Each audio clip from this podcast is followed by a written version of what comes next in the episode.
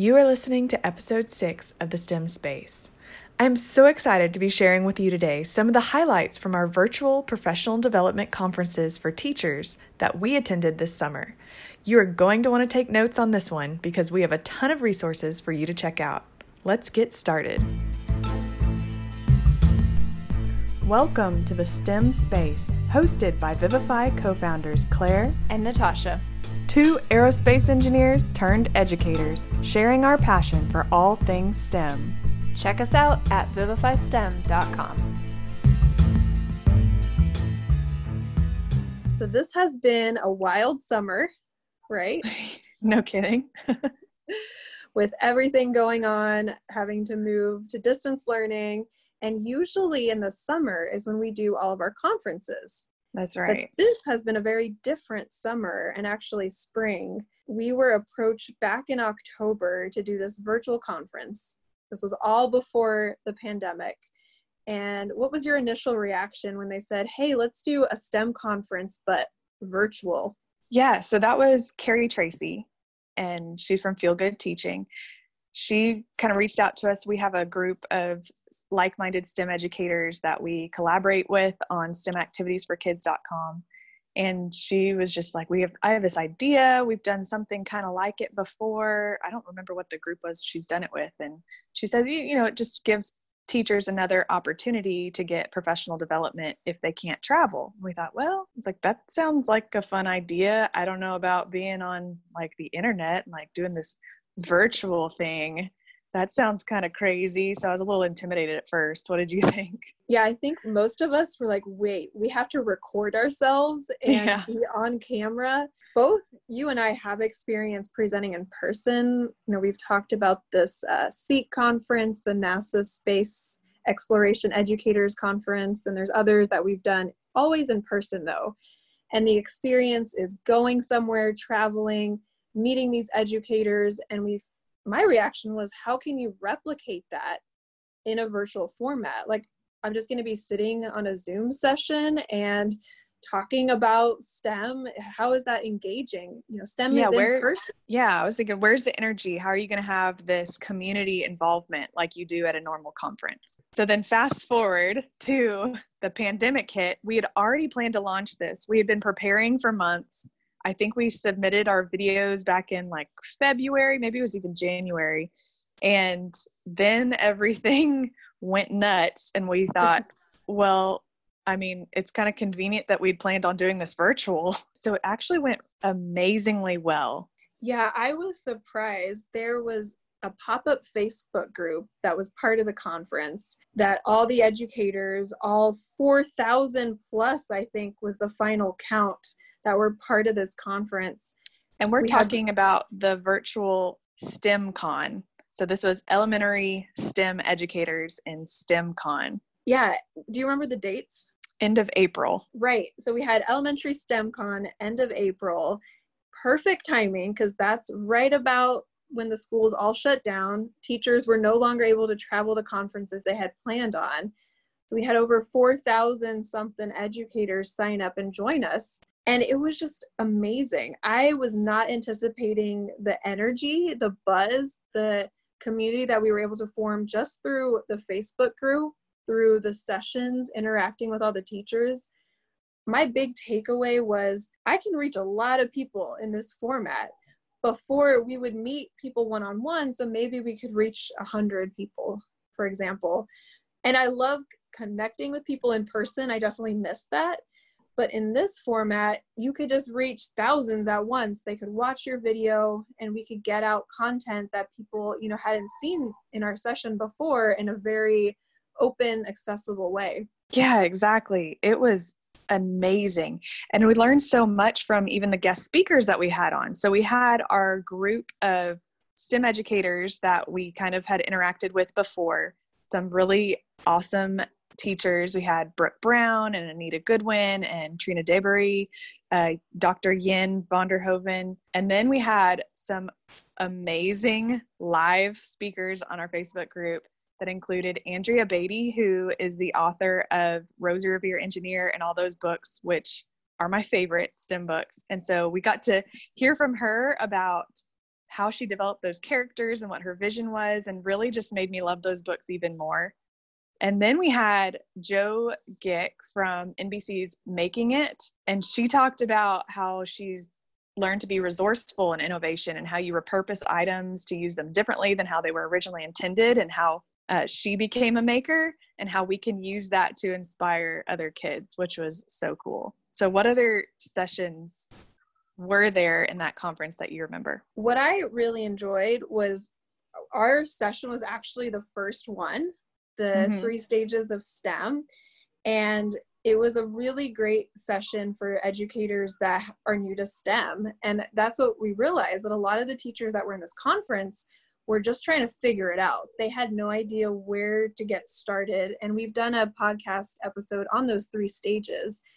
And this was just a great way to reach a new audience and build up their confidence in STEM. That kind of set the stage for a lot of the other conversations um, that we had throughout the conference. What was your session about, Claire? So we had a total of four sessions at Elementary STEM Con. I did two sessions. One of them was on STEM challenges using Sphero Robotics, which Sphero we've talked about is our favorite, and we're going to have a podcast. This is a sneak peek podcast uh, episode coming up shortly about Sphero and how you can use them in the classroom. And then I also did one on teaching STEM through a storyline which is something that we found as being super successful and engaging for kids is when you have give them missions that they have to complete with STEM challenges that all fits in this overall storyline. So you had another one as well besides the three stages of STEM. Yes, my second session was engaging students with STEM careers. And our listeners probably know we're two aerospace engineers. We're really passionate about making sure when someone teaches about STEM or engineering design, they connect it to a real world event and a STEM career. And I got a lot of positive feedback from educators on just some really simple strategies they could use to take those challenges to the next level and connect to a career. And I had a lot of fun doing our sessions, but I was so excited to learn from all the other presenters. You mentioned a few of them, and Carrie Tracy, being the main organizer, she actually had a really great session on troubleshooting STEM challenges. That was one of my favorites. I think you also watched that session. Yes, it was amazing. She talked about growth mindset and how you push past failure. She had a list of reasons why kids shut down and how to troubleshoot those. And one of those reasons really resonated with me that I I seemed kind of obvious, but it I'd never thought about it this way before, but she talked about time based anxiety. And one way to deal with that, and that's like when kids, you know, you're saying, okay, you have five minutes to finish, and then then it's time to test, and uh, you know that countdowns like freak me out. Like I can't even handle a microwave because it gets stressful. But she said that one way to deal with that is to give kids a heads up the day before on a STEM challenge. Say, hey, tomorrow we're going to be talking about bridges, and we're going to see how much weight a spaghetti bridge can hold, or something like that, so that kids can start thinking about it and then not feel all this pressure in the moment and so many other great tips in that line of thought as well, which were awesome. So then a couple other ones that I really enjoyed from this conference was Trina Deboree. She talked about using podcasting in the classroom, which I plan on doing this year because of her session. She has a school for teachers on how to learn about using podcasts in the classroom that we'll link in the show notes. And then another one that I really liked was green screens from Anita Goodwin from Goodwinovate. And she recommends using Do Ink and then slowly introducing that app to the kids and then using green screens for different projects from science experiments to even a reader's theater where kids can dress up in front of a green screen and have some sort of scene in the background that relates to what they're reading just to bring in some more engagement. Yeah, it was incredible. I have to say, when we first were invited, like we mentioned back in October, I think everybody had pretty low expectations. You know, let's just try this, see what happens. And it just exceeded our wildest expectations on not only the content, because I think it was a great group of educators, but hearing from the other teachers that were in the conference and their questions and doing the live panels and that interaction that we were worried wasn't going to be the same in this virtual environment. And from there, we're like, well, let's do this again. exactly. so we kept doing more uh, virtual conferences So, what did we do next? Then, after that, we switched gears from elementary to middle school, and we were asked by Erica from Nitty Gritty Science to do her Champions for Science Middle School conference. In that, we had a session again talking about the three stages of STEM because we feel it's so important to get that foundation and kind of help you seek scope and sequence out your STEM programming. And we heard from some more great educators. Erica herself had a great session on interactive notebooks. And then there was uh, Getting Nerdy with Mel and Gerdy. They have really cool products on paper dissections. So, which I think would work really well with virtual learning as well. So, you don't, you know, in a science classroom, you're going to miss out on those dissections and you know sometimes it can get really expensive or you may think it's inhumane or whatever the reasons are but ha- doing it with a paper dissection is really cool and you can keep those for a long time. So i thought that was pretty neat. Another of my favorite ones probably my favorite of the whole conference was learning from miss mallory adventures who i didn't know about until then and i'm so glad that i was introduced to her in this conference you should follow her on Instagram because she does some really cool stuff with animals. And she talked about different apps that you can infuse into the classroom to learn more about nature and make it more interactive. Some of her favorites that she recommended, and I'm not going to list all of them because there were so many, but my favorites that she recommended that I've already downloaded on my phone and my iPad are Meet the Insects, which obviously introduces you to different insects. And then there's Loss of Night app, which connects astronomy to how like light pollution affects how you view the stars. And then there's Project Noah, which has a whole bunch of different resources about the environment. The Merlin Bird ID app is how you can um, identify birds that might be around your school.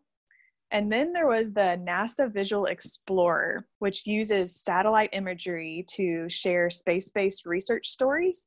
And that can be anything from wildlife restoration to chimpanzee conservation to Arctic ice bubbles. So it really takes what you're learning, you might be learning in the classroom, and connects them to real world applications. She also does free presentations to classrooms. So if you're interested in bringing her virtually into your classroom, or maybe if you're already meeting through distance learning and you want to bring her into your Zoom meeting, she would love that and she does it for free. She just wants to share her love of nature with kids, which is amazing. And then another educator that we had on there was Ty Cook from Cook in the Classroom.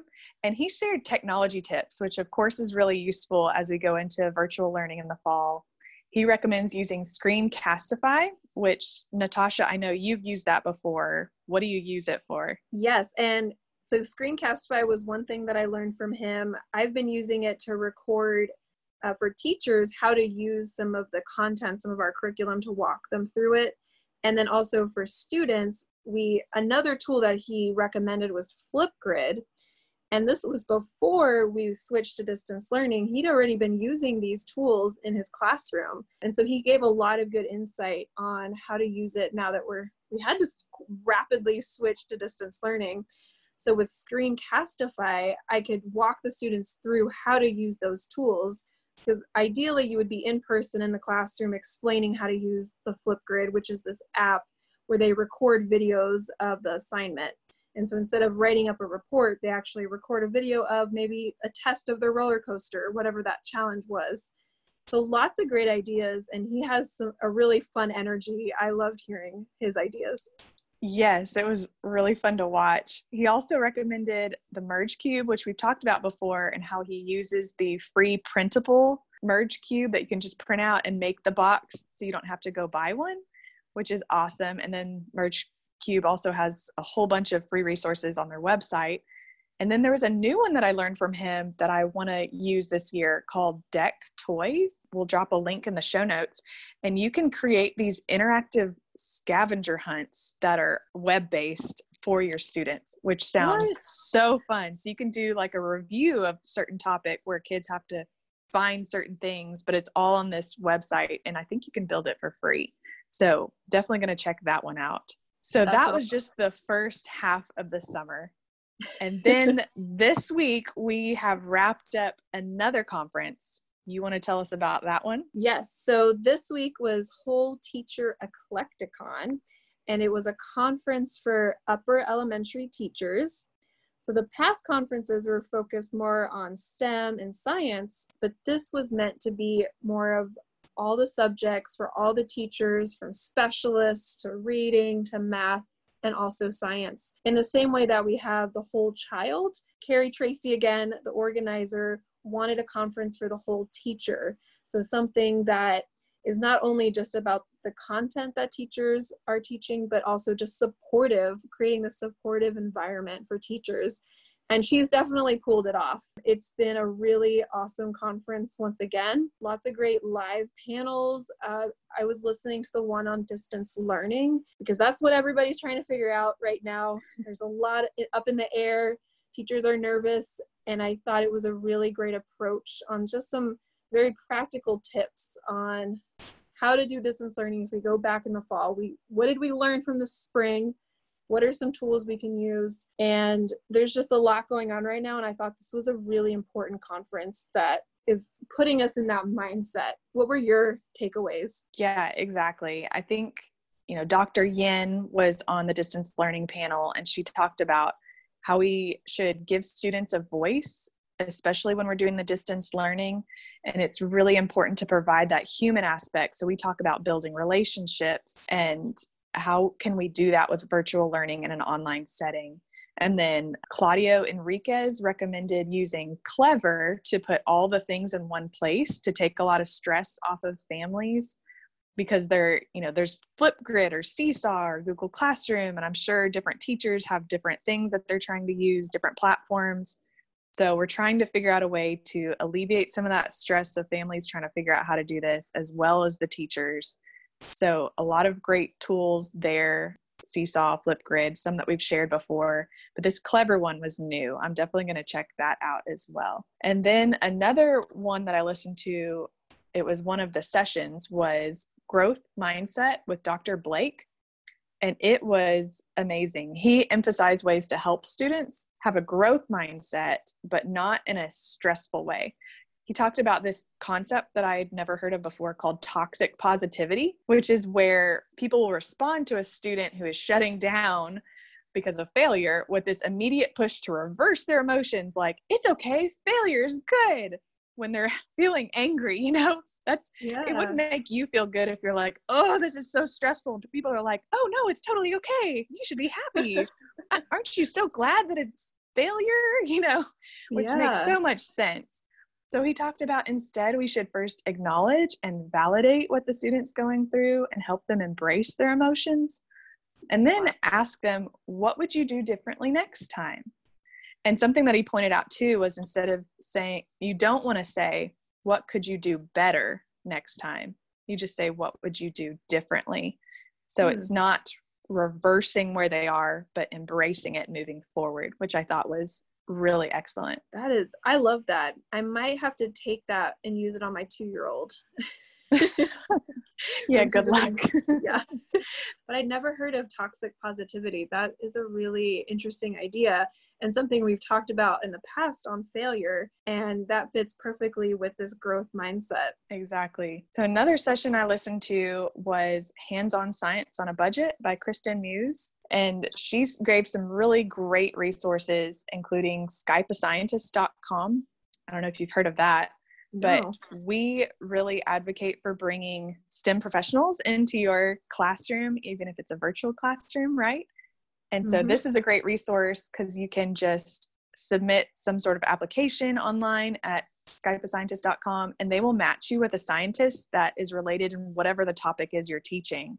And so a real wow. scientist can come talk to your students. I thought that was really cool. And then there was MosaMack for these free animated science mysteries, which sounded really interesting. And then one of my favorites that I've used before is sciencejournalforkids.com and it's a way that you can connect what you're teaching in science to actual science projects that are happening in the real world. So that's a really great resource as well.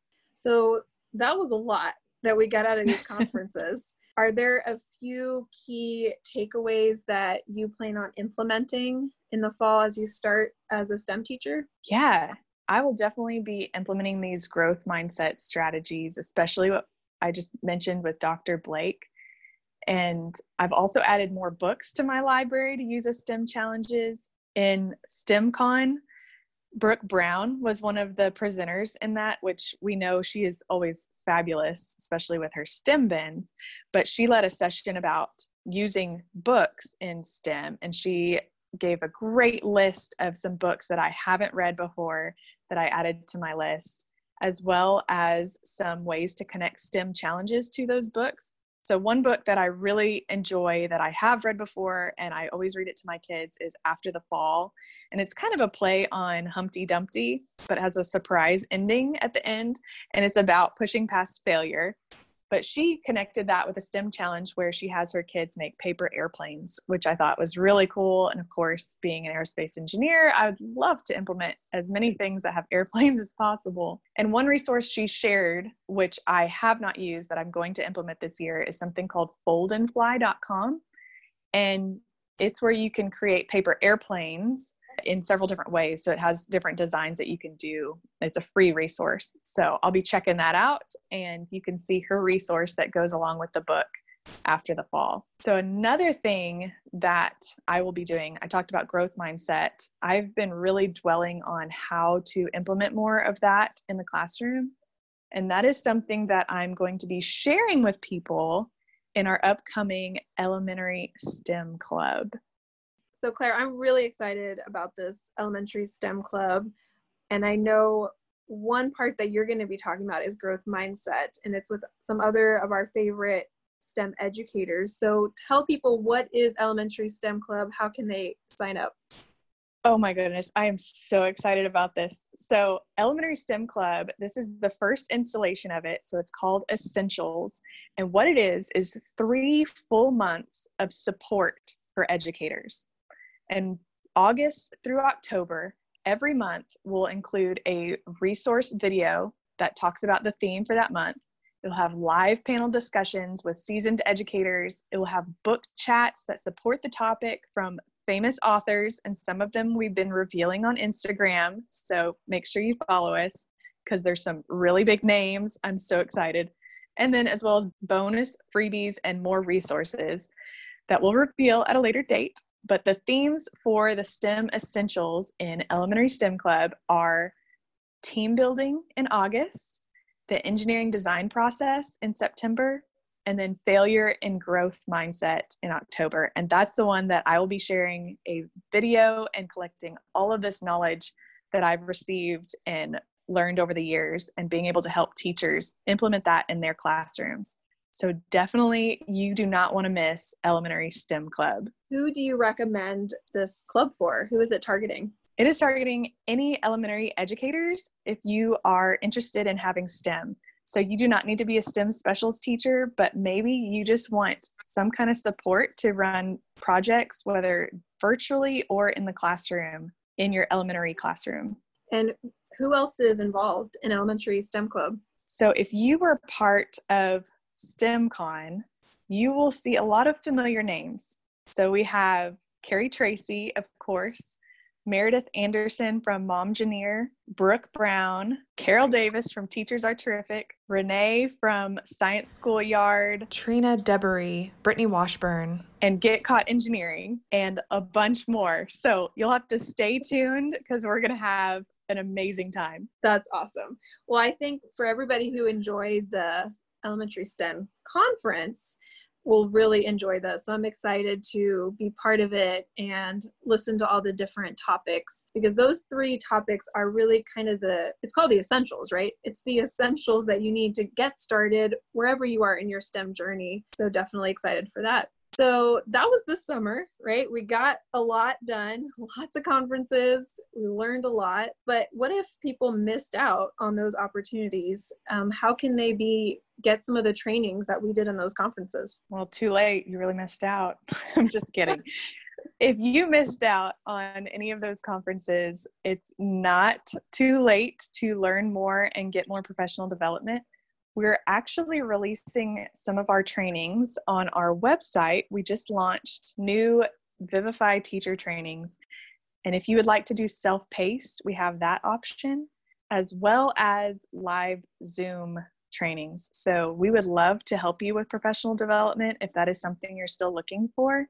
And of course, we'd love to help you with your STEM education journey wherever you are. The reason why we do what we do is to help you. So please reach out and we will drop a link to where you can get more information about our teacher trainings in the show note. And for anybody listening that attended those conferences, we're, we've been excited to connect to this whole new audience of educators and connecting with you on what works in your classroom. We've learned so much this summer and so we're just hoping to take those best practices and share them back out to support everybody because we don't know what's going to happen in the fall. There's a lot unknown with school openings right now. And we all just need to work together and do the best we can to support each That's other. That's right. We're better together. Thank you guys. Those of you who we have met in the conferences, we really appreciate your support and look forward to connecting with you in another one. Talk soon.